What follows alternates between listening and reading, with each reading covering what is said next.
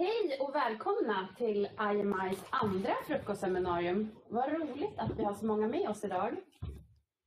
Vi har ju lite coronasäkrat här i studion, så vi är en mindre delegation från IMI.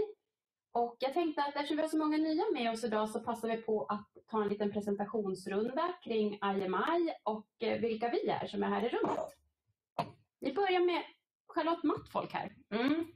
Eh, jag, kan prata lite om både och här. För att jag, eh, alltså jag har ju gått och funderat så länge på det här med varför managementkonsultbranschen är så mossig när vi hjälper så många kunder att komma framåt och driva förändring hos sig och bli digitala.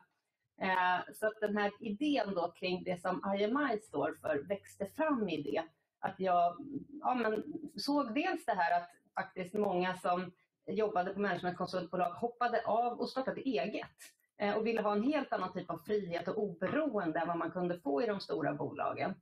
Eh, men sen så finns det några saker som man ändå vill åt. Och dels så är det såklart så att man vill hitta spännande och roliga uppdrag hos kunder som verkligen vill göra någonting kul. Eh, sen vill man ju också dela kunskap och erfarenheter. Och därför så bestämde vi då att vi skulle ta fram en plattform och vår tagline då är streaming knowledge som ni kanske har sätt här. Jag kan faktiskt gå fram här i presentationen till den bilden eh, där ni ser att eh, vi, det är ju en av våra eh, verkligen viktigaste grundbultar att vi ska dela kunskap och kunna förmedla den och också kunna driva förändring tillsammans. Och med det också så kommer en annan viktig del för oss som vi kallar för true collaboration, där vi vill bryta upp gränsen mellan kunder och konsulter och mera se oss som Eh, vi, vi, är alla en pool av någon form av resurser med olika typer av expertis och kompetens eh, och vi vill samarbeta för att nå de målen som vi sätter upp och det vi ser att vi vill skapa för framtiden. Eh, Charlotte Mattfolk heter jag då. Eh, det är jättekul att det är så många som vi inte känner som är med på det här seminariet. Jag har jobbat i den här branschen i 20 år, då, managementkonsultbranschen. Eh, mycket med strategi, framtidsanalys och jag brinner verkligen för det här med vad är det som ska hända framåt. Och jag får ofta höra det här att eh, man inte kan veta vad som ska hända framåt. Det enda vi vet om framtiden är att vi inte vet någonting. Eh, och min uppfattning är ju faktiskt att vi vet väldigt mycket om framtiden. Det är bara att vi måste se oss omkring och tolka de mönster vi har runt omkring oss. Eh, och så måste vi vara på de här nya sakerna som kommer. Så det hoppas vi verkligen att vi kommer kunna dela med oss av till er här nu under den här timmen. För vi har massor med spännande insikter kring hur man ska accelerera digitalisering eh, och hur faktiskt företag har gjort det här nu under coronatider. Vi startade ju själva upp IMI här precis i januari eh, två, tre månader innan det här drog igång. Eh, och det har faktiskt varit väldigt bra för oss för att vi har fått bygga upp en modell som är helt digital i grunden. Så vi har pushats mycket längre in i det än vad vi faktiskt trodde när vi drog igång det. Jag lämnar över till Andrea, du får berätta lite om dig. ja, men precis. Jag heter Andrea Grumman och eh, jag har varit med och grundat IMI. Och det jag brinner för personligen väldigt mycket det är det här med accelererande digitalisering inom marknadsföring, försäljning och eh, konsumentbeteenden. Så det här seminariet är verkligen helt i linje med det jag tror på stenhårt och är så peppad på att få ha den här timmen tillsammans med er. Tänkte passa på att presentera vår kollega Alexandra och vår kollega Alexander. Ni får jättegärna lite kort berätta om er också. Ja, mitt namn är Alexandra Rytterbjälke och jag hoppade på det här spännande tåget i augusti så jag arbetar på IMI med strategi men också som eh, gigkonsult. Ehm, så lite blandade delar av strategin, en del marknad, en del sälj och även ansvarig över de juniora giggarna. Eh, det är jättekul att vara med och det är ju väldigt mycket fokus på digital acceleration. Så det här seminariet är väldigt spännande. Och idag kommer du också vara lite chattansvarig kan man säga. Och som ni yes. ser så har vi möjlighet att ta emot frågor under hela seminariet. Så ni är välkomna att skriva exakt vad ni vill här, bara kommentera eller frågor. Och ni kan också skriva er e-postadress så kommer vi skicka ut presentationen till er sen. Och sen har vi Alexander. Ja, eh, ja, tack så mycket för att jag får vara här. Jag är inbjuden på partner till er. Jag kommer från Growhouse. Eh, och eh, mitt namn är Alexander Adolfsson.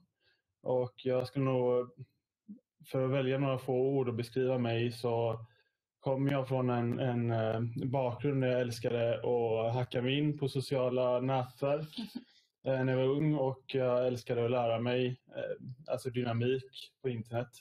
Och idag så hjälper vi företag att bli bäst på sociala kanaler helt enkelt.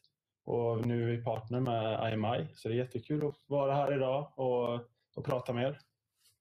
Jättekul att ha dig med Alexander. Vi går vidare. Och eh, nu har vi då lite övergripande tänk kring hela presentationen idag och hur det liksom har kommit på tal att vi vill prata om det här Charlotte. Mm. Vad är din tanke? Mm. Nej, men alltså det, jag tycker att det är väldigt intressant det här med när man befinner sig i en brytpunkt. Eh, och det gör man ju faktiskt inte hela tiden utan det är några saker som slår till och sen så får man leva med effekterna av dem ganska länge. Eh, och jag skulle säga att 2007 eh, där, och det tror jag ganska många skulle hålla med mig om också, eh, när iPhone lanserades och vi började liksom se den här möjligheten att verkligen vad säga, konsumera media i en, på en liten skärm i telefonen. Eh, och att man då skulle kunna finnas där i det som då vi, vi kallar för appar idag, men som var lite oklart, liksom de där ikonerna. är det så man ska synas här? Eh, och jag som är väldigt intresserad av såna här nya grejer eh, skaffade mig väldigt snabbt en iPhone som jag hade med mig ofta när jag var ute och presenterade då under de åren. Eh, och jag kommer ihåg att jag skickade runt den här mobilen och där man liksom någonstans, de flesta insåg att det är någonting nytt med det här som kommer att få väldigt stor betydelse framåt. Jag känner det på mig men jag har inte riktigt eh, liksom, förståelsen för hur det här ska uttrycka sig framåt. Eh, och det tror jag, liksom, det är precis den typen av brytpunkt vi befinner oss i just nu med data. Eh, där det då, då ska man ju säga att det är många stora techspelare, eller datatechspelare ska man nog kanske till och med kalla dem för, för det är det de framförallt gör, att de samlar in enorma mängder data om oss och så bygger de upp ett helt system där datan hänger ihop med varandra. Eh, och det är det som faktiskt är den stora skillnaden från många traditionella bolag som egentligen jobbar mer i stuprör och man har sina, när vi pratar om olika avdelningar som kanske inte alltid liksom samverkar så mycket inom bolaget. Så det största problemet med det är inte egentligen ska säga, samarbetet mellan människor, utan det är just det här utbytet av data emellan som gör att man kan optimera sina satsningar och göra rätt saker. Och inte bara inne i bolaget utan också då externt och i de sociala medierna, att man verkligen bygger en loop. Eh, och det här steget måste traditionella bolag verkligen börja ta nu. För det kommer att göra den stora skillnaden. Och de som inte gör det här kommer att ha väldigt svårt att klara sig. Så det här det är ett avgörande läge att faktiskt bestämma sig för att vara med i det här och börja förstå sina kunder på riktigt. Mm. Så det är lite allvar ja, här i början. Lite allvar. Ja. Och sense of urgency. Det här är ju superspännande. Vi måste klicka oss vidare så att vi hinner gå igenom allt spännande som vi har. Och eh, då har vi en agenda Och först nu så kommer vi gå igenom strategi i en digital värld. Och sen kommer vi ha fokusområden för datadrivna organisationer. Det kommer vara ett litet inspirationsblock från Kina. De har ju gjort det här länge och byggde allt kundnära från början, så det var mycket att lära oss där. Sen har vi också en del som handlar om digital transformation av försäljning och marknad. Och sen går vi in på lite mer konkret, Audience Insight Report och vad kan företag och organisationer faktiskt göra idag. Och ni får jättegärna skriva kommentarer som sagt. Ta lite egna spaningar eller bara frågor till oss under dragningen här i chatten. Har ni möjlighet att skriva så bara att göra det. Mm. Alexandra, kan vi få presentationen där? För jag ser inte.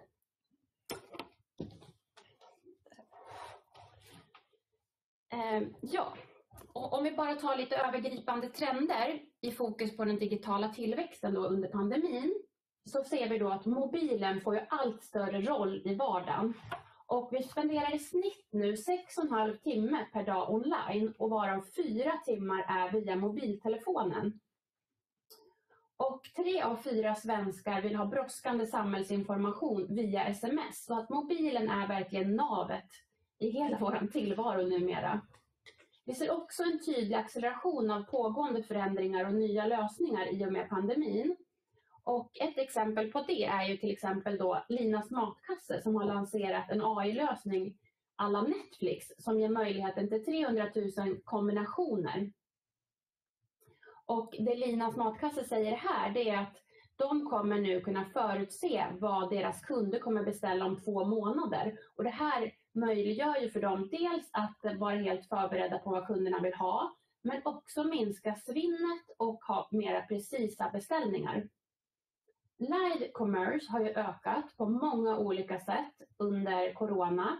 Och det här ser vi då i form av att man har shopping-event online, personal shopping online, till exempel Elgiganten har börjat med personal shopping online. Och vi ser ju att många både mode och sminkföretag har eh, live-event. De stora modevaruhusen i Frankrike och Italien har ju kört flera runways show nu under både våren och hösten där de har kombinerat den traditionella runway-showen med också shopping och har sålt slut på hela kollektioner direkt under eh, modevisningen. En annan intressant grej är att flera ledande personer inom Nike eh, går ut och pratar om att de investerar i kapabiliteter.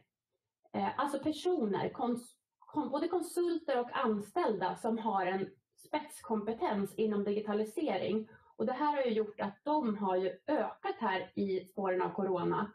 Dels så har de fått upp onlineförsäljningen väldigt mycket. Mellan juni och augusti ökade de med 82 procent.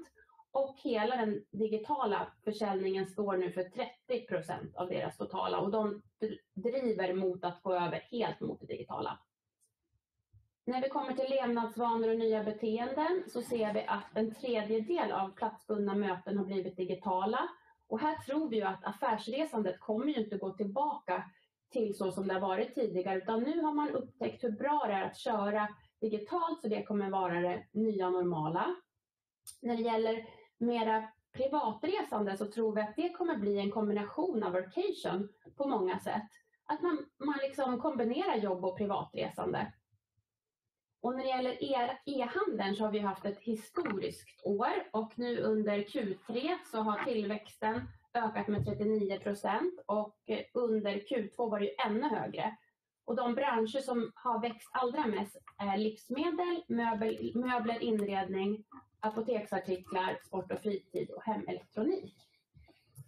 När det gäller social commerce, som jag har nämnt lite tidigare här, så ökar det otroligt mycket och i till exempel Kina har det varit stort länge. Men nu ser vi också här i västvärlden att det är någonting som ökar både via sociala medier som Instagram, Facebook och Pinterest. Eh, och sociala medieanvändningen överlag har ökat med 70 procent under corona. Och vi har också fått en liten övergång här till Swish-betalningar. Så just nu är det fler personer i Sverige som handlar med Swish än som handlar med kontanter.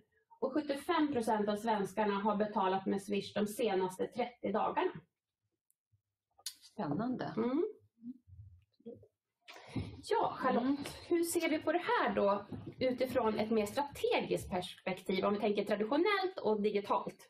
Ja, precis. Alltså det är det man behöver försöka förstå sig på här nu. För att eh, många bolag har faktiskt under en ganska lång period kunnat leva ganska gott på sin så att säga, vanliga strategi trots allt. Alltså man har inte behövt att växla om till en helt eh, liksom, digitaliserad strategi eller ett digitaliserat tänk. Eh, och jag, ja, de som känner mig vet, känner igen den här modellen, för den brukar jag prata om jättemycket. Och jag tycker den är ännu mer relevant än någonsin faktiskt.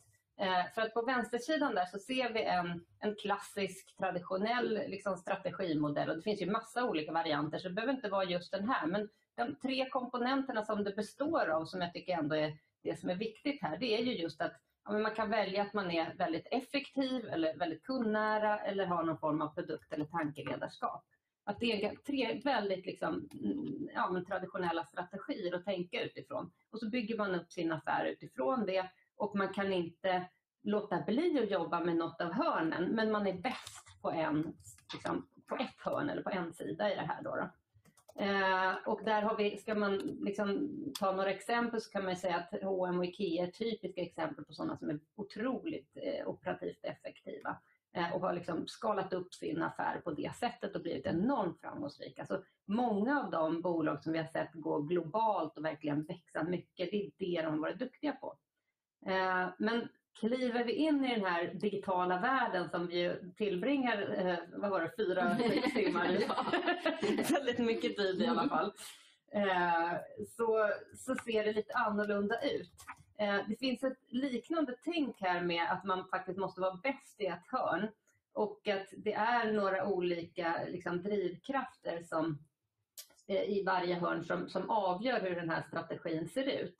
Eh, men här handlar det då om att man dels då är väldigt duktig på att samla in sin data, att man kan nyttja den för att automatisera en massa processer som man har och som man kanske har gjort manuellt tidigare. Så egentligen, där kan man dra hur långt som helst. Och väljer man eh, automatisering som sin konkurrensfördel, då, då drar man det här långt ut som, som Amazon till exempel gör. Eh, man kan också eh, välja att bli bäst på interaktioner och det handlar ju om att skapa den här fantastiska kundupplevelsen eh, som gör att man verkligen känner att det här bolaget vill jag ha att göra med för jag känner att jag får någonting ut av den, liksom den, den kundresan som jag har i relation till det här bolaget. Eh, sen kan man också välja då att ha en väldigt innovativ och disruptiv eh, strategi. Eh, och den, där kan man säga att det gör man ju oftast vid något givet tillfälle. Och tar vi exemplet med Netflix som är väldigt vanligt här då, eller, eller Apple för den delen, så är det ju att du kommer in med någonting som som verkligen förändrar en bransch. Men sen rör du dig oftast in mot ett annat hörn och bygger din affär, din långsiktiga strategi eh, med innovationen som grund och sen eh, kanske med fokus i något av de andra hörnen. Och, och tar vi då Netflix som exempel så kan man säga att de kanske inte fortsätter att vara otroligt disruptiva och ge sig in i många andra branscher. Men däremot så fortsätter de att bygga på sin streamade modell och använder den data de samlar in där för att ytterligare förstärka sin konkurrensfördel. Så det är så lite tänket i det här ser ut. Så det här är ganska nyttigt att man kan se det lite som en, en diagnos på sig själv och eh, fundera över var någonstans är vi starka och var är vi lite svagare. Mm. Och tittar man, eh, nu ska jag inte gå in på den här, men jag tänker att den här är, den här är otroligt spännande att sätta sig med för att faktiskt eh, göra den här diagnosen och se var man är någonstans. Man kan nästan göra till och med så att man ringar in eh, vilket tänk man har. För då kommer man också se att man kanske inte, att man, man är inte alltid helt stringent eller konsekvent med sin strategi. Och det är oftast faktiskt det vanligaste skälet till att man inte är riktigt framgångsrik. För håller man på och blandar en massa strategier med varandra och låter dem, att det blir otydligt vad är det egentligen vi ska vara bäst på och hur, så kommer man inte att bli bäst. Utan då blir man lite mellanmjölk mitt, mitt på spelplanen. Så en av de bästa sätten att faktiskt bestämma sig för att bli konkurrenskraftig, det är också att bli väldigt mycket tydligare med, med en av de här strategierna. Eh, och jag tänker att vi ska titta på hur de här ser ut för eh, digitala spelare och ta lite exempel här. För att nu pratar vi ganska mycket om då den här datadrivna konkurrensförmågan. Och bara för att man ska förstå den här modellen då så, så kan vi titta lite grann på de här olika delarna som vi har där på vänstersidan eh, med vision och mål och kärnerbjudande, värdeskapande. Alltså hur fungerar det här? Och en riktigt datadriven spelare den vill ju hela tiden optimera sitt beslutsfattande på grund, med den här datan som man samlar in som, som grund. Eh, man vill försöka förutspå vad som ska hända i framtiden. Eh, precis som vi pratade här, Linas matkasse. Eh, det handlar ju då om att förutspå vad vi har för efterfrågan för att kunna nyttja det för att beställa rätt saker och hela tiden liksom bygga upp affären bakom det. Då. här vill man också skräddarsy erbjudanden och det är ju precis det man gör då när man letar efter vilka behov kommer vi se och hur kan vi då skräddarsy det vi levererar. Eh, så det här är ett väldigt annorlunda tänk från många bolag som tidigare kanske har tänkt mer i termer av att vi ska, eh, producera, ska hitta ett sätt, att producera någonting och sen ska vi sälja det. Eh, så man vänder ju på den modellen. Här letar kunderna också efter den bästa dealen, så man är ute efter det där Eh, som passar mig bäst. Och det kan vara både pris och kvalitet. Så det är inte bara pris man letar här, utan det är en, en, en paketering som man är ute efter. Och ibland kan den vara väldigt dyr eller den kan vara väldigt billig beroende på vad jag faktiskt är ute efter. Eh, så här kan man också se en individualiserad prissättning. Eh, mycket mer av den, för du har ju möjlighet att gå in och faktiskt på ett helt annat sätt se vad är olika kunder beredda, eller samma kund beredd att betala i olika situationer. Eh, så här, här kan man jobba mycket med de delarna. Eh, här vill man också, det är helt avgörande att ha ett integrerat system där data styrs ihop med varandra. Man kan inte vara datadriven. Det här är lite grann buzzword som man har pratat om så länge och jag tror att många har tänkt att ja, men bara vi har data så är vi datadrivna. Eh, eller bara vi agerar utifrån viss data. Men det, här ska du ha en datadriven strategi, då måste du ha hela systemet som faktiskt kan prata med varandra och där du kan hämta data från olika håll. Eh, och att det inte är en massa manuell hantering utan att det kan automatiskt eh, faktiskt utbytas mellan så att du har trigger som hela tiden gör att du jobbar datadrivet. För annars så kommer du gå in och störa processen och lägga på en massa mänskliga eh, vad ska jag säga, analyser och intuition och vad man själv tror. Och det är det vi vill bort ifrån faktiskt med den här typen av strategi. Eh, här är det ju viktigt då att man har en analytisk förmåga så det är den som faktiskt eh, står väldigt högt i kurs här. Eh, och man, man söker hela tiden här med vilken data är det som vi verkligen har behov av. För det är ju också så att man sitter på en massa data som inte är så viktig och som man inte kan nyttja på så många olika sätt. Så den är otroligt viktig här och hela kulturen handlar om att hela tiden förbättra, att förstå, att öka precisionen, att inte nöja sig med att vi vet ungefär vad kunderna vill ha, utan vi vet exakt vad kunderna vill ha. Vi möter precis efterfrågan. Eh, och vi har just också eh, den här intressanta aspekten som jag skulle säga med hållbarhetsdelen. Att du kan verkligen nyttja resurserna så effektivt som möjligt för att du behöver inte överproducera en massa. Så jag har ett litet exempel på hur man kan tänka för att förstå den här typen av modell och hur man ska liksom ta sig in i den här typen av strategi och verkligen bygga sin konkurrensfördel. Ja men gud vad intressant. Har Mm. vi några exempel här som vi kan dra också kanske? Jag har också en liten fråga. ja. Ehm, och det handlade lite kring de här trenderna, men man kanske Mm. kan koppla ihop det med det här. Mm. Och det är lite, vad är det egentligen som, det är så många olika delar, vad är det egentligen som är mest anmärkningsvärt just nu kring det här? Mm. Skulle man kunna pinpointa det lite Mm. mer? Alltså, det vi försöker säga här är ju just att det vi tror är att eh, och tror och faktiskt vet och ser är att det är den här datadrivna förmågan som skapar accelerationen. Mm. För vi har sett eh, en, å ena sidan säger traditionella bolag att man har ökat sin digitalisering med ungefär 3 till 5 år i förhållande till sina planer som låg. Eh, Men samtidigt så ser vi att de som redan hade byggt upp sitt, framförallt sitt datadrivna system och i, den digitala världen, de har kunnat accelerera väldigt mycket mer. Så där är det inte 3 till 5 och där kanske det är 10 år. Mm. Så att, och, de har kunnat öka, ta marknadsandelar, öka sin försäljning, ta enorm liksom, eh, vad ska jag säga, plats på marknaden. Mm. Och där andra inte har kunnat göra det lika väl. Så nu, nu kommer det här gapet öka mer och mer och mer Mm. om man inte bestämmer sig för att ge sig in i det här. Så det är väl vår viktigaste, Ja. Mm. vårt viktigaste budskap idag. Mm. Ja men Mm. absolut. Nu fick vi ännu mer interaktion här, som lite Mm. input på det i så här konkurrensfrågan. Mm. Blir det svårare eller enklare när man arbetar med datan på det sättet, konkurrensmässigt? Det, jag skulle säga att det handlar om att, bli, att man blir duktigare, man ökar sin precision. Och mycket, vi kommer att faktiskt komma till det och beskriva det här, liksom, att, att gå från att vara vad ska jag säga, eh, att producera någonting och sälja det till att faktiskt bli efterfrågestyrd.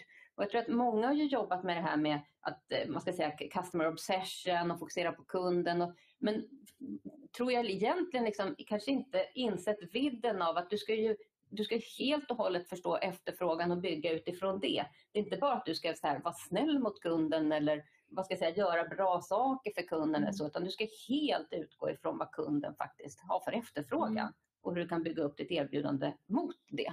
Mm. Så det är en stor skillnad. Ja, Jag ja. kan nämna lite kort här bara. Jag har ju varit inne lite grann på de olika exemplen, till exempel med Amazon som bygger mycket kring automatisering. Eh, Volvo ska vi faktiskt få höra lite mer om här senare, så jag säger inte så mycket om det, men där har man byggt mycket kring interaktioner.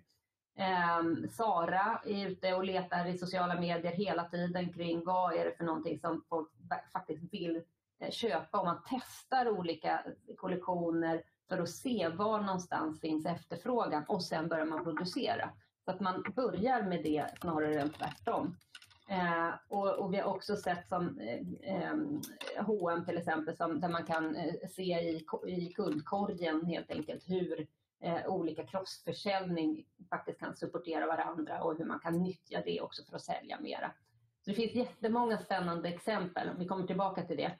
Eh, Joe and the Juice måste jag ta upp också, för där, man hade tagit fram en app precis för beställning i butik och det här säger man ju då att det här har gjort en enorm skillnad nu i coronatider, att du faktiskt kunde beställa utanför butik och gå in och bara hämta din, din kaffe eller macka eller vad du vill ha för någonting. Mm. Så det har verkligen drivit en förändring in i de här mera digitala eh, strategierna.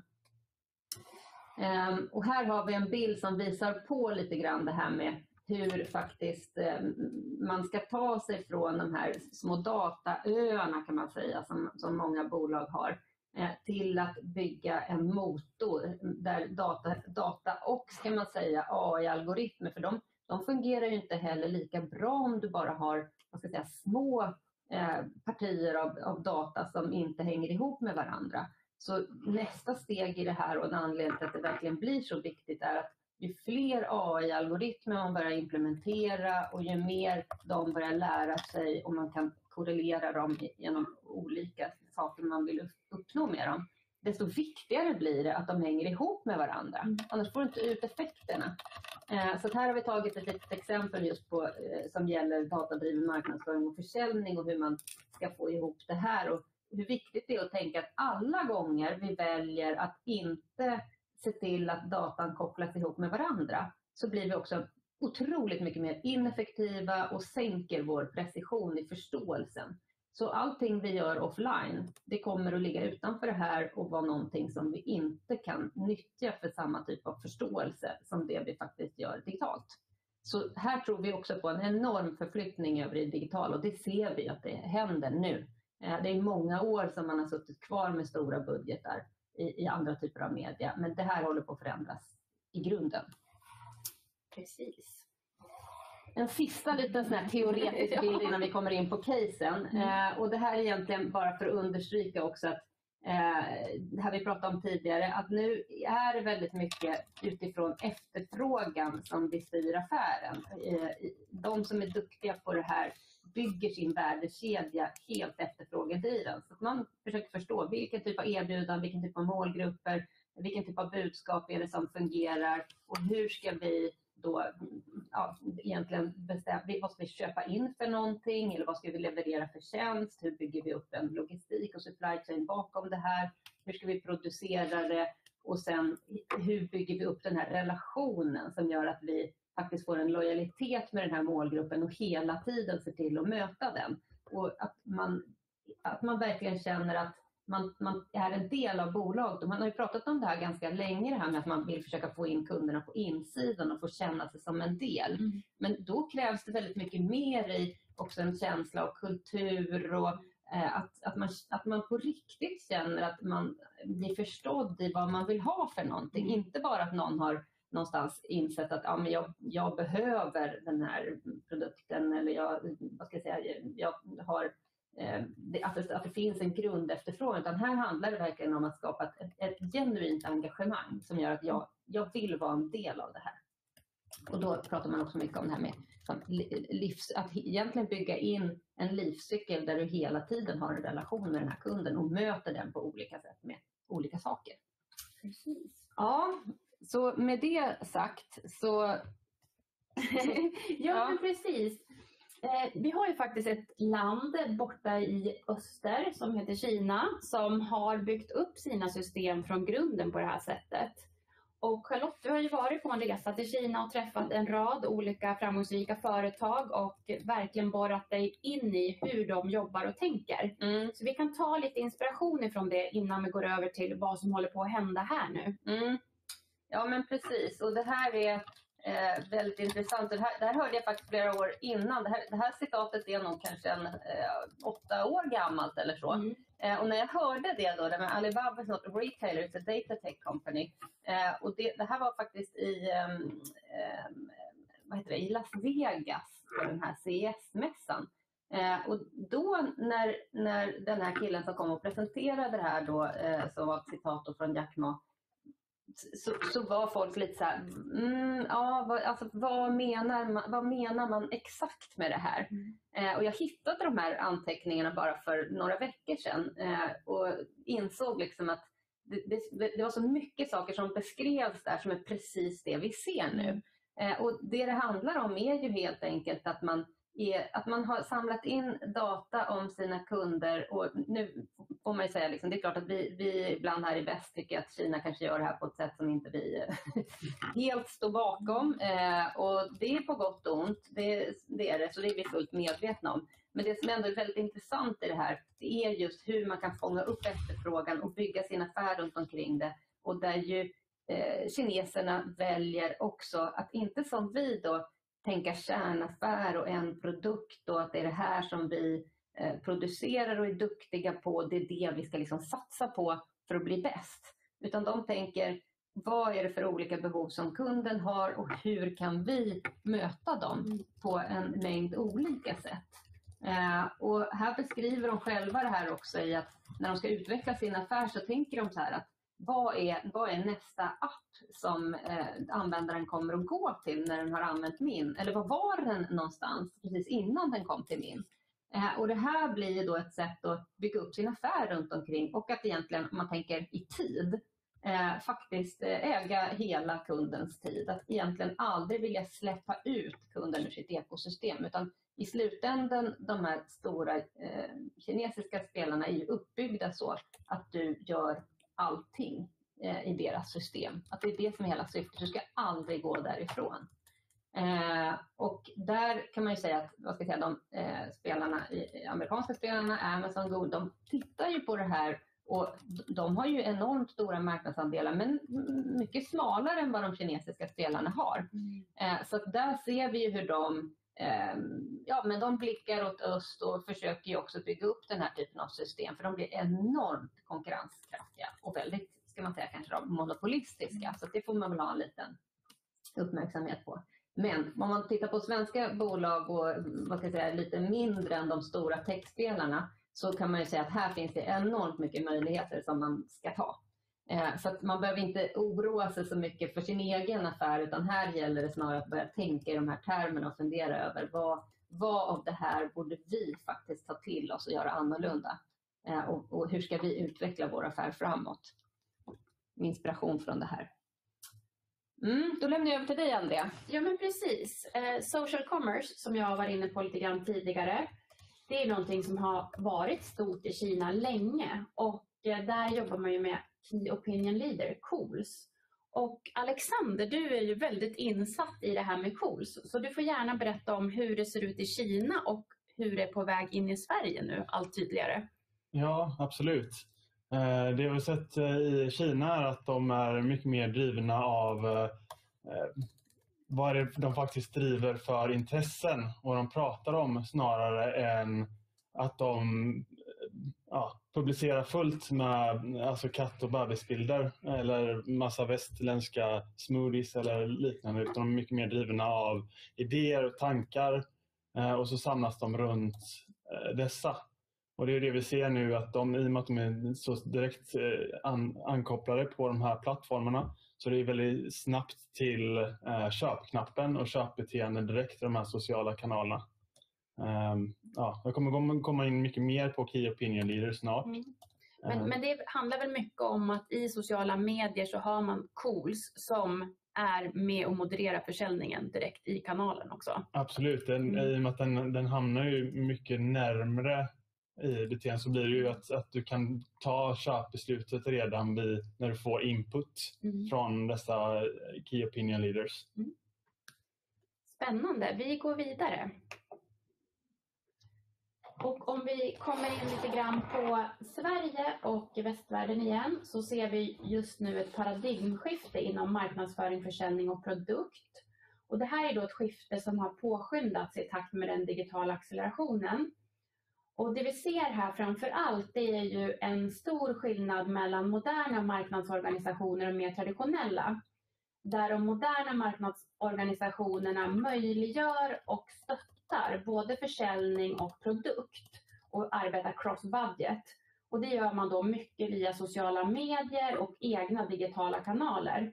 Och det gör man då på ett sätt där sociala medier är verkligen sociala. Man har en dialog med sina följare, sina kunder, sina potentiella kunder. Och det möjliggör också att ta tillvara all data som finns. Alexander, du jobbar ju mycket med sociala medier och eh, att ta tillvara data. Kan inte du berätta lite om det? Jo, absolut. Uh, jo, jag, jag, vill bara prata om grunden först. Att internet är ett saligt kaos. Som ni går in på Instagram eller TikTok eller Facebook eller liknande nätverk så kommer ni se att det är otroligt, som jag sa, otroligt mycket kattbilder, bebisbilder uh, och människor blir alldeles trötta och matta av det här. Eh, så det vi ser är att, att ehm, kurering som kommer från franska konstvärlden slår i full kraft. Och det, det innebär att när det är ett stort kaos där ute så vill vi ha någon, någon ordning, någon som kan leverera rätt information eh, väldigt selektivt till en viss typ av målgrupp. Eh, och därför ser vi att den här typen av Key Opinion Leaders eller eh, Eh, ja, nyare typ av influens faktiskt växer fram. För att de förstår sin målgrupp. Eh, och de kan faktiskt räkna ut vad de vill ha. Eh, framförallt genom datan men också alltså kulturellt. Och man skulle kunna säga att i salongen, om vi förut såg, läste tidningar och kollade på TV och satt i publiken, så börjar publiken prata med varandra och lämnade salongen. Och så står fortfarande TVn och eh, tidningen kvar på scenen och pratar medan alla andra pratar med varandra. Eh, och Det är lite det som, som har hänt nu. Och i, I den här dialogen som är mycket mer interaktiv så, så lämnar den fullt av dataspår och genom dem så kan vi använda det för att faktiskt kurera och plocka fram teman, eh, innehåll och sammanhang som är relevanta för de här personerna. Och det är inte lätt för att när du räknat ut det så kan det faktiskt innebära att du måste räkna ut det en gång till för att vara relevant. Så det är så himla snabbfotat. Uh, ehm, ja. Mm. Eh, och eh, vi kan säga en grej där kanske om det här med social commerce, lite grann om att vi ser nu här för någon månad sedan att research inför köp är vanligare i sociala medier än via Google. Så att man vill befinna sig allt mer i sociala medier och det gör man då inför ett köp och man vill gärna genomföra köpet och efter köpet så vill man också tipsa vänner och bekanta eller också liksom posta en bild på sig själv med sin nya produkt. Så sociala medier blir allt mer en, ett go-to-place för oss. Om vi bara tar lite snabbt här, modern digital strategisk kommunikation och eh, ehm, hur det ser ut i jämförelse med det traditionella. Om vi tänker rent traditionellt när det har varit mer en envägskommunikation så har vi varit väldigt corporate, vi har varit korrekta och tillrättalagda, det har varit väldigt kontrollerat hur vi har kommunicerat. Vi har haft kampanjer med lång framförhållning och vi har haft marknadsföring skilt från produkt väldigt mycket organisationer. Det här moderna och samtida som är mycket via sociala medier handlar om att ha en personlig, personlig touch. Man ska vara autentisk. Det gäller att släppa på kontrollen och ha ett agilt arbetssätt och agera i realtid på data och omvärldshändelser. Och här handlar det jättemycket om att hela tiden ha kundens perspektiv och kundens upplevelse i fokus. Och Andrea, då måste jag bara fråga ja. dig, för att det här är ju, eller hur, det här får man kämpa lite med. Eller mm. vad är din upplevelse när man ska prata med en marknadsavdelning om att börja jobba så här? Nej men det är ju väldigt tydligt att man har jobbat i de här traditionella hjulspåren länge och det är svårt att svänga om. Och nu i och med eh, hela corona så har det gått så otroligt snabbt. Mm. Du var ju inne på det här med tre till fem år har liksom mm. accelererat. Mm. Så att det blir mycket så här, ja men jag förstår att det här är viktigt men vi måste ändå ha kvar det gamla också. Mm. Det här kan vi nog ta lite sen, mm. vi behöver inte vara i framkant. Nej. Men som du också var inne på, det är nu man behöver göra skillnad och ha mm. möjlighet att liksom ta en position här och gå in i sociala medier och digitala kanaler och bygga upp det här datadrivna sättet. Och att våga, är det inte mycket det där också? Jo. Vi kommer ju till det lite sen, mm. att kanske marknadsavdelningen kanske sett sig själv lite som en vad ska man säga, polis kanske är lite hårt, men Mm. lite grann liksom så här, för att värna om varumärket, ta ansvar för det och hålla Mm. koll på det. Ja. Och, Eh. och släppa kontrollen här är ju jätteläskigt. Ja, Jag kan bara tillägga nu när ni ändå pratar Ja. om det att eh, det är väldigt vanligt eh, att de små bolagen försöker imitera de stora bolagen, och vara, vilket jag anser kan vara ett misstag. För att du ska försöka vara proffsig och vara Mm. fler än vad man är och inte vara personligt. mm. Eh, Medan de stora bolagen är tvärtom, de vill vara som de små. De kan inte så. vara det riktigt. Nej. Så det, ja, det kan vara bra att tillägga. Mm. Mm. Ja men verkligen. Men nu är det liksom tid för det lilla bolagets eh, känsla, Mm. eller Ja men Absolut. exakt. Och här tror jag Ja. som många, många pratar om som är framgångsrika digitalt, speciellt influencers, det är att men ut med det. Va, tänk inte så mycket innan. Du kan alltid ändra det när det är Mm. något digitalt. Våga Mm. testa, våga vara personlig. Mm. Bjud på dig själv och var genuin. Mm. Berätta lite om det här med influencers och, och, och cools. Ja, eh, absolut. Eh, Det här är alltid en, en, en eh, grå gräns lite och det är en väldigt ny, nytt sätt att prata om det. Eh, Och det som sk- generellt skulle identifiera en key opinion leaders mot en old influence skulle jag säga är att den gamla influence växte upp i en hype när algoritmen pekade på den som fick mest likes under kort tid. Vilket gjorde att det funkar i samma eh, dynamik som alltså i klassen när någon pratar om vem som var populär. Så, så var, det alla, var det som att det var det som var intressant. Eh, men nu bygger vi så stora eh, kluster av alltså, eh, innehåll. Så det, vilket gör att det blir, eh, algoritmerna blir smartare och kan peka mer mot kvaliteten. Vilket gör att alla de här personerna som växte upp i en hypernarcissistisk ära och har, säljer nu ut sina kanaler med typ 500 olika varumärken eh, utan att vara eh, autentisk till det de, alltså deras målgrupp. Förstå att du, det är faktiskt dem du säljer ut och jag, jag jobbar för dem snarare än att de- eh, din följarskara jobbar för dig. Eh, så jag skulle säga att det, det genomsyrar att det är en bättre typ av ledare som är Key Opinion Leaders och de vet framför allt vilket område de eh, kurerar innehåll i och vilka deras målgrupp är. Ehm, ja, Mm. Och, och här ser vi också kopplat till försäljning väldigt tydligt att eh, som jag nämnde tidigare så vill man göra research i sociala medier inför ett köp. Mm. Och sådana här key opinion leaders är ju perfekta personer att göra research hos. För de är ju väldigt kunniga inom sin nisch. Mm. Så det har ju blivit en go-to place för att Mm. om jag till exempel vill köpa eh, inredning och jag vet en person, en key opinion leader som har precis den stilen jag Mm. har, då kollar Mm. jag ju på den Mm. personens Ja. Instagramkonto. Eller om de har en klädstil jag gillar eller någonting annat. Mm. En livsstil. Man Ja. kan liksom följa någons hela livsstil. Mm. och, eh, Ja. Ehm, ja men verkligen. Och Mm. jag, jag skulle också säga att ehm, de här i med personerna är så duktiga på alltså, det de gör så, så ser man också en tydlig gräns där att Key Opinion Leaders brukar vara talanger inom olika genrer. Oavsett om, om eh, det är innehåll, men det kan också vara en, en viss genre som de faktiskt Mm. är duktiga på och talang. Medan en old influence kan, om du, om du ser en hel feed full med selfies, då kan du börja fråga dig vad det är den personen för fram till Mm. resten av, av, av sin omvärld. Vi och Ja. skrattar lite. Ja. Ja. Nej men precis och eh, där kan man också se tycker jag att eh, ja, nu på söndagen här är det inläggssamarbete. Då trycker de ut i liksom stories kanske 20 inlägg på rad med olika samarbeten. Mm. Förtroendet sjunker Mm. ganska snabbt. Mm. Mm. Ja, det blir ytan, för det blir bara Mm. samarbetet i sig, inte själva liksom, vad ska man säga, beskrivningen av varför jag Nej. tycker att det här är bra och viktigt och väljer det. Nej. Eh, och och det, det djupet är liksom det nästa som man behöver addera nu. Med, Exakt, Ja. för att få trovärdigheten. Mm.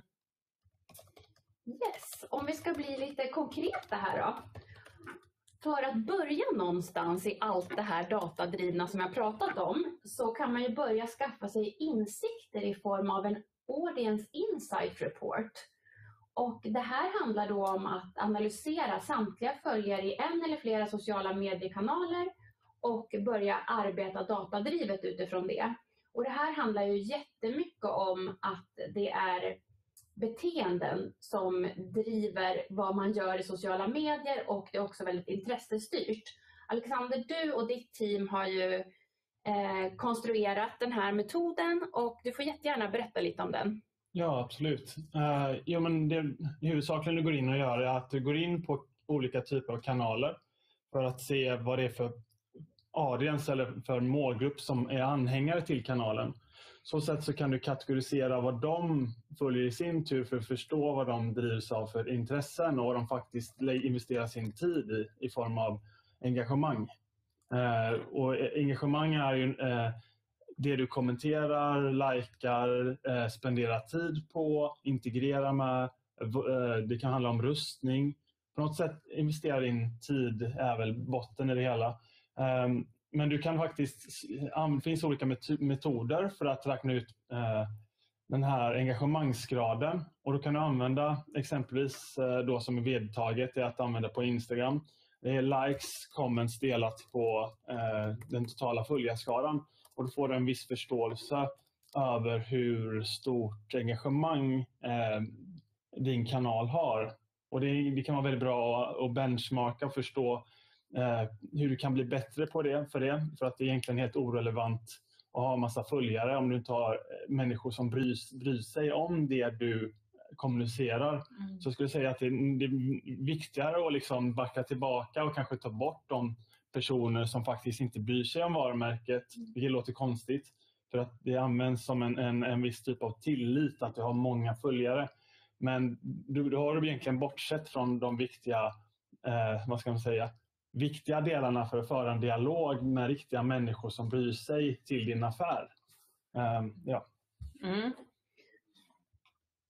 Och jag tänkte bara på det här med Audience Insight Report. Eh, där gör ju ni intressanta analyser också av vad människor har för intressen. Så mm. du kan få fram vad dina, just dina följare har för intressen och hur de ser ut. Ja. Och hur kan man använda det i ett nästa steg? Eh, jo, men eftersom du behöver först räkna ut hur du ska vara intressant så behöver, kan det vara väldigt bra att förstå vad du har för eh, eh fördelar i bolaget. För vi har, vi har sett att om vi kan föra ehm, Alltså vi kan ta, jag kan ta ett exempel som, mm. som kan förklara det här. Eh, vi kan ta Hemnet som de flesta människor här i Sverige vet, vet om. Eh, de har ju faktiskt redan ett, ett, ett substantiellt värde eh, hos sin, i sin affär som de kan driva en dialog runt.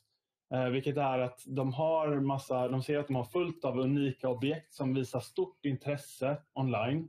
Så det de gjort är att de har kurerat fram de här snygga eh, objekten och bilder från de här husen och lägenheterna eh, och, och samlar dem online. Och det är riktiga hus med riktiga människor som för en dialog.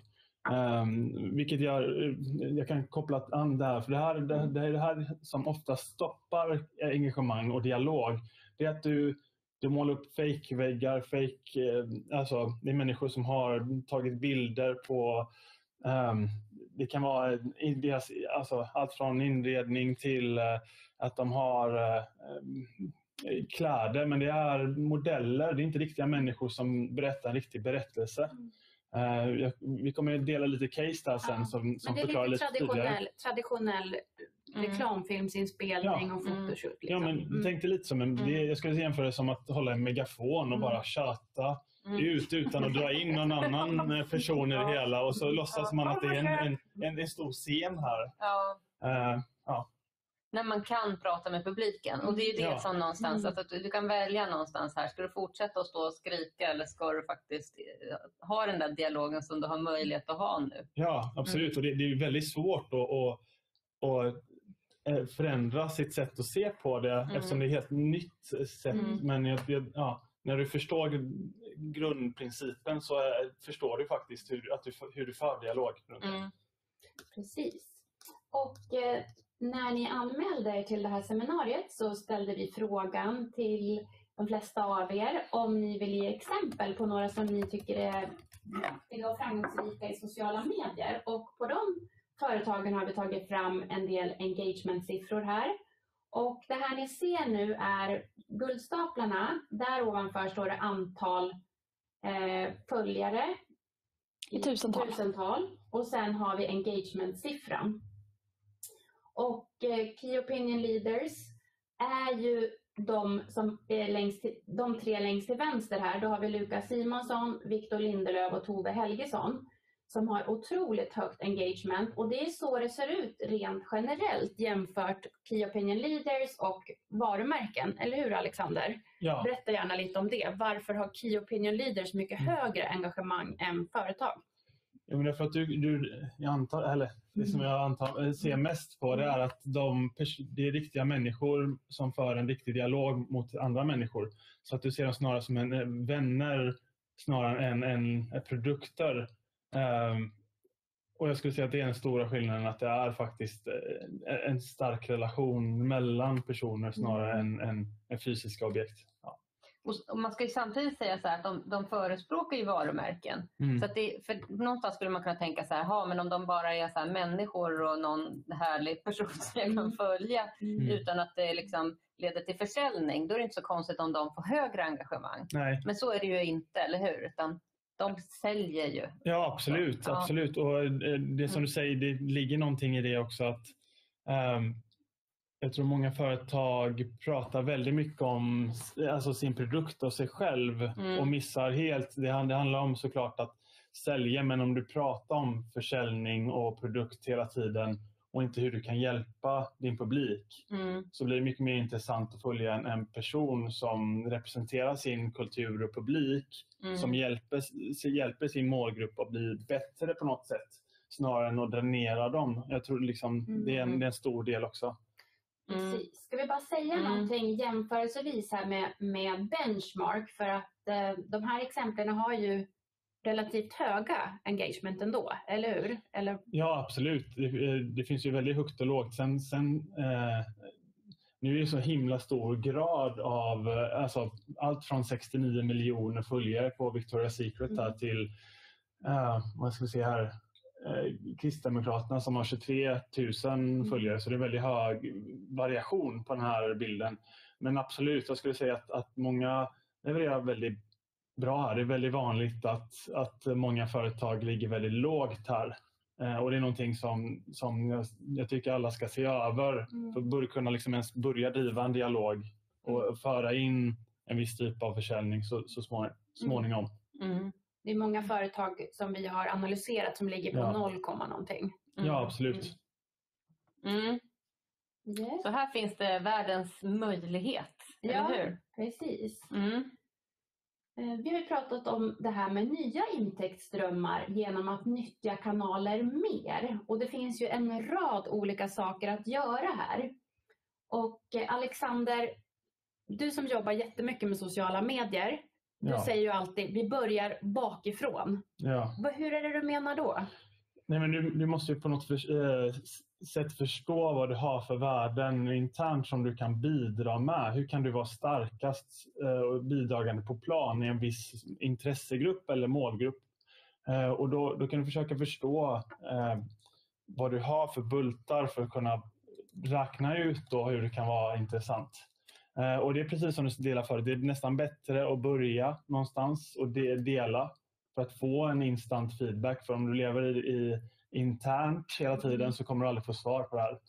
Ehm, och det kan man ju se ibland. Vissa, som exempelvis Hemnet då, de har ju väldigt starkt eh, community tack vare att det är så många som lägger upp ett massa objekt.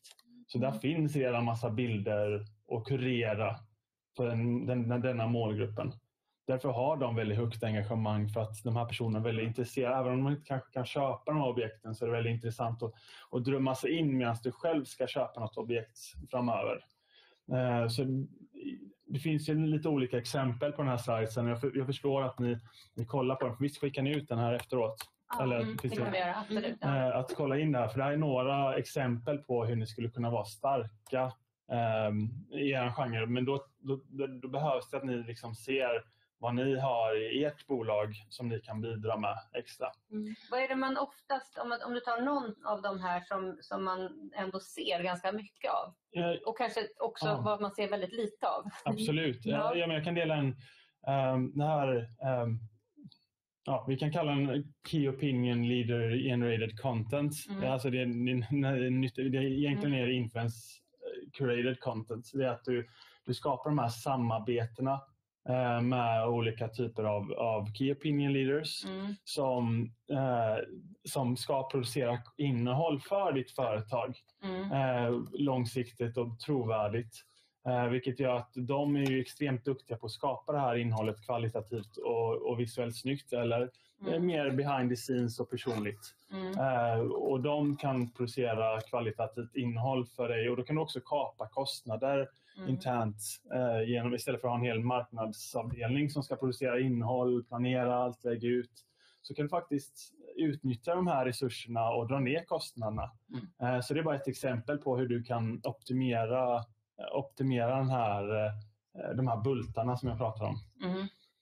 Och det där, det där kommer ni berätta lite mer om i exempel, eller hur? Ja, Ja, Mm, nu har vi tre minuter kvar. Ja, vi har ja. också fått lite vi. frågor. Ja.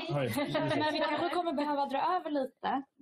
Ska vi ta de här lite snabbt och sen tar vi frågorna? Ja, Ja. ja, vi kör på här.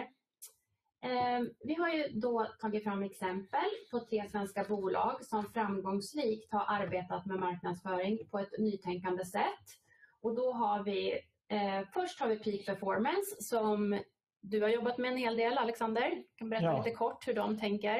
Eh, Ja, de har ju egentligen alltid jobbat med ambassadörer och det har varit en, en stor del av deras DNA. Eh, men en, en stark del som de har påbörjat egentligen under detta året, det var att de tillät ambassadörerna ta ett större ansvar i deras dialog. Eh, så istället för att eh, deras in, inhouse-byrå skulle sitta och moderera och komma på direkta olika bilder som skulle vara deras flöden och på deras hemsida och så vidare, så tillät de faktiskt de här ambassadörerna som var ute på bergen och ute, ute på äventyr att faktiskt berätta, dela historien där ute med deras innehåll och sedan så kurerar de det i sina kanaler istället. Ehm, och samma sak gäller i produktbilder, ehm, vilket är väldigt, väldigt intressant att du, du kan du också kapa eh, kostnader och du, du för en mer autentisk dialog med riktiga människor.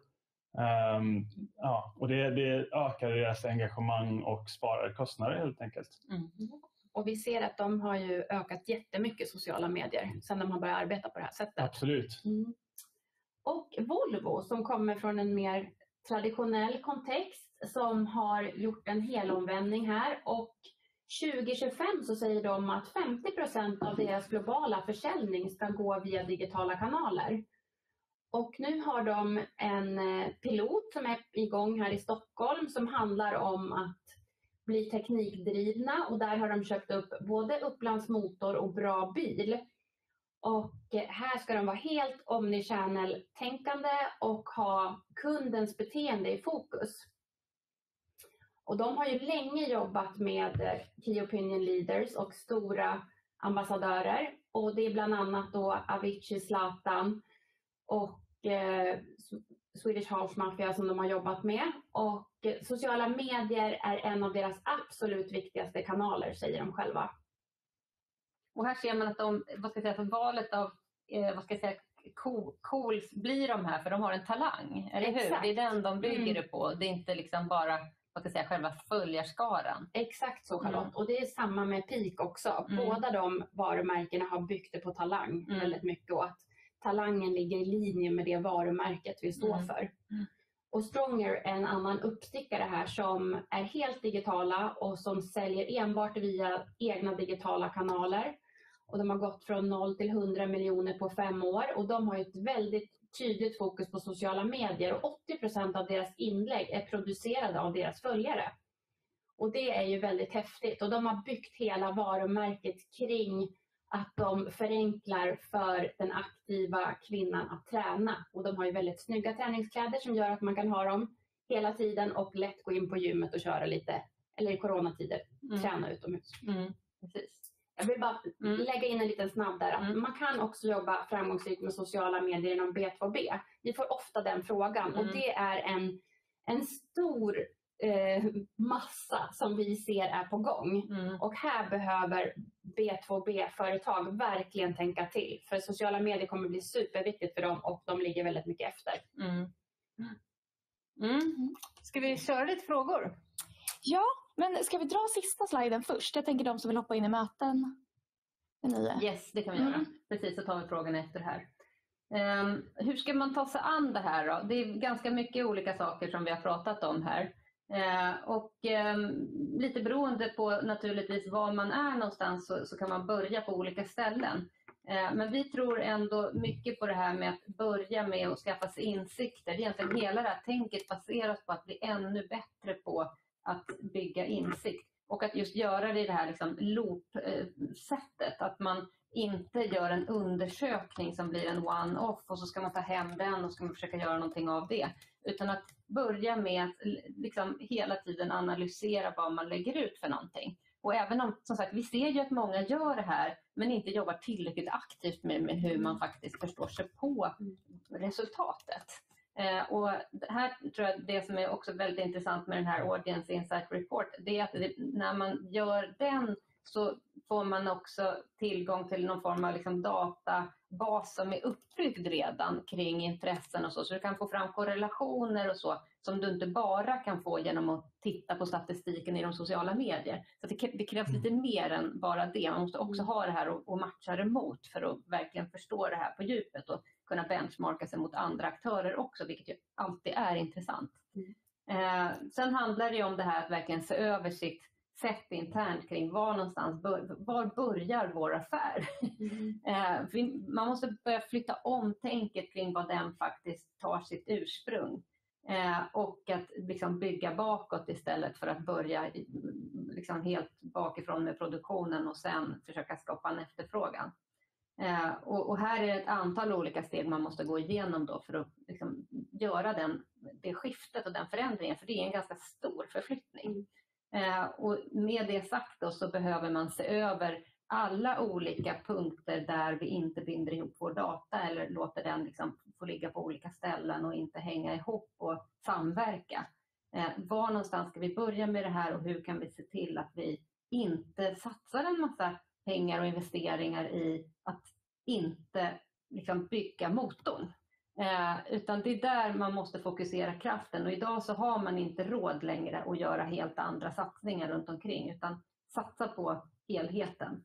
Eh, och sen testa såklart, att det, det är ju det, man måste komma ut, lägga ut grejer och vara modig och inte bli, hamna ofta i de här diskussionerna med att ja men vad ska hända om det här blir helt fel och Alltså det som oftast händer om det blir helt fel, det är ingenting. Mm. Eh, så det är inte så dramatiskt, utan där, det här kan man faktiskt våga mycket mer och inte fastna så mycket i det här liksom stilistiska, företagsmässiga, corporate som vi har pratat om, utan go for it och låt folk liksom nyttja varumärket på olika sätt och vara med i det. Och snarare faktiskt förbereda sig på att det kommer att hända lite saker också. Det kommer vara någon som skriver något lite knasigt eller fel eller så. Och då är det snarare att man får ha någon liten process för hur hanterar vi den situationen då? Så att vi, och, och där har man också en chans att visa upp sig och sin kultur och vad man står för i de lägena. Eh, mm. Så det är att släppa kontrollen det här Precis. handlar om. Ja. Mm. Ska vi köra lite frågor? Ja, vi kör lite frågor. Det är knepiga frågor. Mm. Oj då. Ja, det är kul. Ja. Ehm, men eh, en fråga handlar lite om GDPR Ja. och hur det då kommer påverka den här utvecklingen. ja. Den får man väl alltid i de här sammanhangen. Ja, Ja. Är det någon av er som vill svara på den eller? Ja, alltså, jag är inte helt duktig på men jag, jag vet att, eh, att framtiden kommer vara så pass pragmatisk att eh, så länge datan eh, kommer generera ett värde för oss så kommer vi inte ifrågasätta och det kommer komma till en hel ska man säga, artificiell nivå ja, där vi egentligen undrar ja, hur långt det går att ta. Eh, men så länge det, det tillgodoser våra behov så kommer vi inte fråga det. Och det, idag så re, sker redan här om vi kollar på stora techbolagen så, så eh, de hämtar hela, hela tiden information från varandra. Så till exempel om du har hela din kontaktbok på Apple så säger Microsoft får vi tillgång till dina, eh, ja, för att du ska vara med här och då hämtar den all information från Apple. Så att jag menar, det är ett sätt från, det här, det här är mina, mitt, tyck, mitt tycke och vad är min insikt runt det. Eh, och det är att eh, GDPR är ett sätt att sakta ner och försöka skapa en, en eh, vad ska man säga, ett skydd för den privata personen. Men jag skulle inte säga att det gör... Ja, det, är min åsikt. Men Mm. eh, jag tycker att man ska... Det är bra att man är försiktig där som storbolag och att man vet vad som gäller rent konkret. Ehm, men jag, jag anser nog att det är viktigt att förstå hur det kan skapa värde för personerna för att vara en del av den här datavad. Zuckerberg har ju till och med gått ut och sagt att han skulle gärna se eh, GDPR även i USA, alltså Mm. mycket starkare Mm. regler. Och där har ju han fått, vad ska jag säga, när man har börjat eh, krafsa lite på ytan Mm. där i vad han är ute efter när han säger det, så är det ju till och med så att de kan, vad ska jag säga, i, i, i den, bara man ser till att ha fått godkännanden och, och att man inte så här öppet missbrukar så kan du faktiskt få en ännu större möjlighet att bygga din affär och hålla ute andra spelare. Och då skulle jag säga att det är inte själva konsumenten Mm. utan det är ju mera vad ska jag säga, officiella eh, my- myndigheter och så som vill få tillgång som faktiskt utesluts. Mm. Så, att, så att det finns liksom en vad ska jag säga, upp och ner-sida med den här typen av eh, regleringar och lagstiftningar. Och jag tror att det kommer att komma Alltså det, det här kommer att vara otroligt viktigt för vi kommer verkligen vilja känna förtroende Mm. för de spelare och de sammanhang vi är i. Eh, men samtidigt så är vi också ganska naiva och bekväma. Mm. Eh, Mm. Så vi kommer också Mm. vi- vilja bli servade Mm. väldigt mycket. Vi kommer gå med på väldigt mycket för att bli det.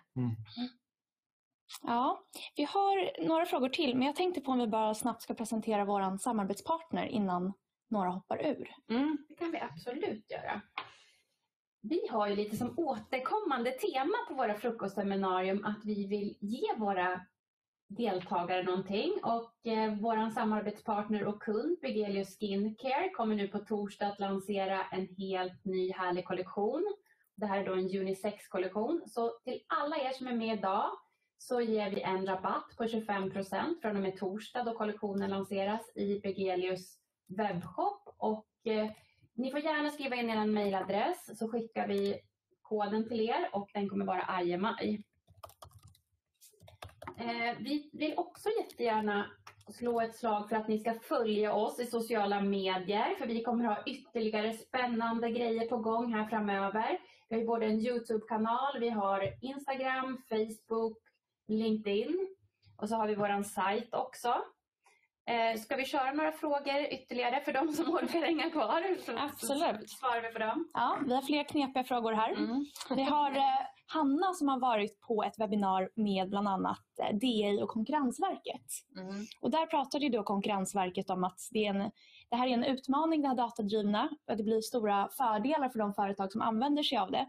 Men att det kanske inte är gynnsamt för konkurrensen på olika sätt. Och Mm. lite hur man tänker kring det. Mm. Jag tänker ju direkt så här att det är ju inte gynnsamt för konkurrensen om... eh, så. Oj, nu kom hela mitt skrivbord upp här. Ja. Så. man känner arg. Ja. Ehm, jo, ehm, nu ska vi se här. Jo, nej men alltså, det är inte gynnsamt för konkurrensen om det bara är några få som besitter den här datan. Så jag är så här, nej men nu måste många, många, många fler bygga upp den här förmågan. För då kommer det ju inte att vara, vad ska jag säga, då, då kommer det ju skapas en massa konkurrens i att alla besitter den. Ja. Så att jag tycker att det är lite så här, om man tar bara något väldigt konkret exempel, att men om det är några som har motorvägar och så ska de andra liksom åka med häst och vagn på någon Mm. gammal grusväg och aldrig väljer att Mm. liksom också börja bygga en motorväg och också skaffa sig en bil. Mm. Så, så då, ja, det är klart det blir större och större gap Ja. mellan eh, motorvägen och grusvägarna. Så det är dags att, att Mm. börja bygga motorvägar på fler ställen. Ja. Det, det är för sig låter Ja, kanske det är lite tråkigt. Det är lite fel i tiden att säga så. Jag får hitta någon annan liknelse. Ja. Mm. Ja, men spännande. Vi har egentligen bara en sista fråga här. Och det är lite om igen de här trenderna kring digital tillväxt. Mm. Eh, De vi pratade om i början. Vilken är det som är mest anmärkningsvärd där egentligen? Var det inte den Charlotte svarade på, att det var datadrivet? Ja, jag kände att eh, allt var datadrivet. Alla trender, eller? Är det någon av dem som är mer anmärkningsvärd? Mm. Mycket bra fråga. Ehm, om vi ska vara lite mer detaljerade kanske. Vad tänker du Alex? Eh, Mm. Ja, bra fråga. Jag, jag, jag försöker tänka vilka, vilka ni menar. Vi har e-handel, vi har social commerce, vi har det här med workation.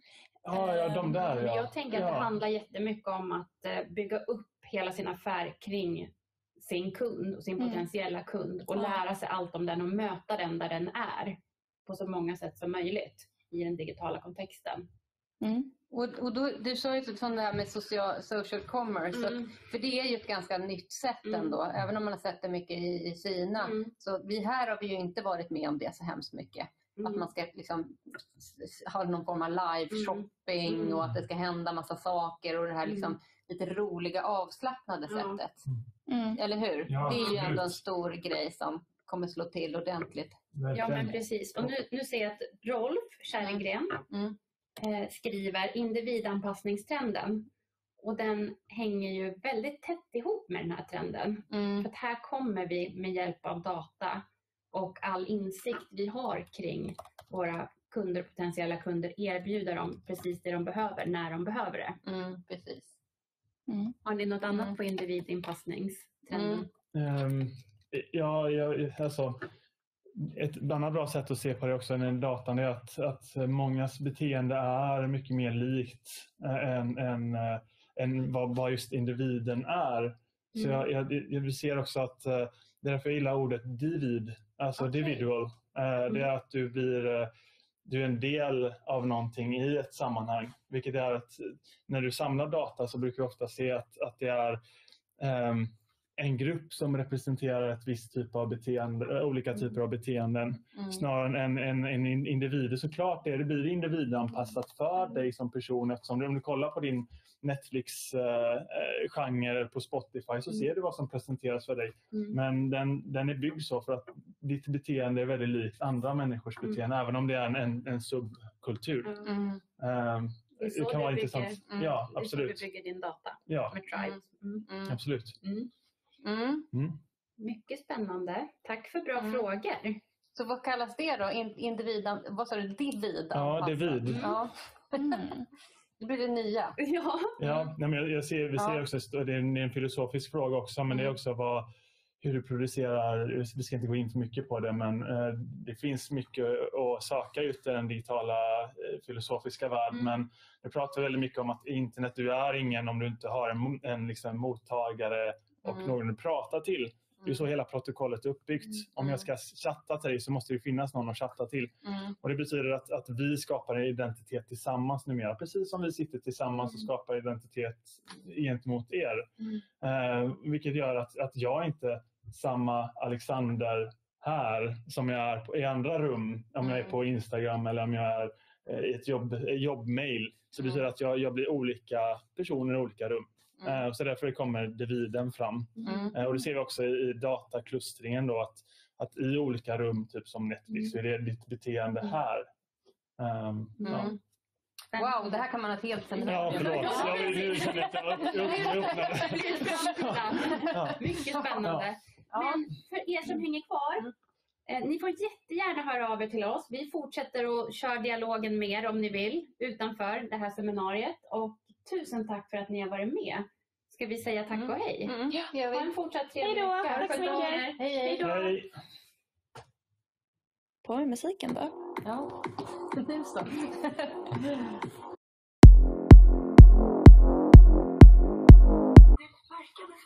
Sådär, nu är streamingen live. Nu är den live, då kanske vi ska muta oss då. Ja. exakt. oj, oj, oj. Ska man vinkla den där lite annorlunda? Eller? Kan jag Mm. göra det? Ja, gör det. Ja, absolut. Några ska jag göra det. Den skulle kunna gå lite framåt. Men jag får en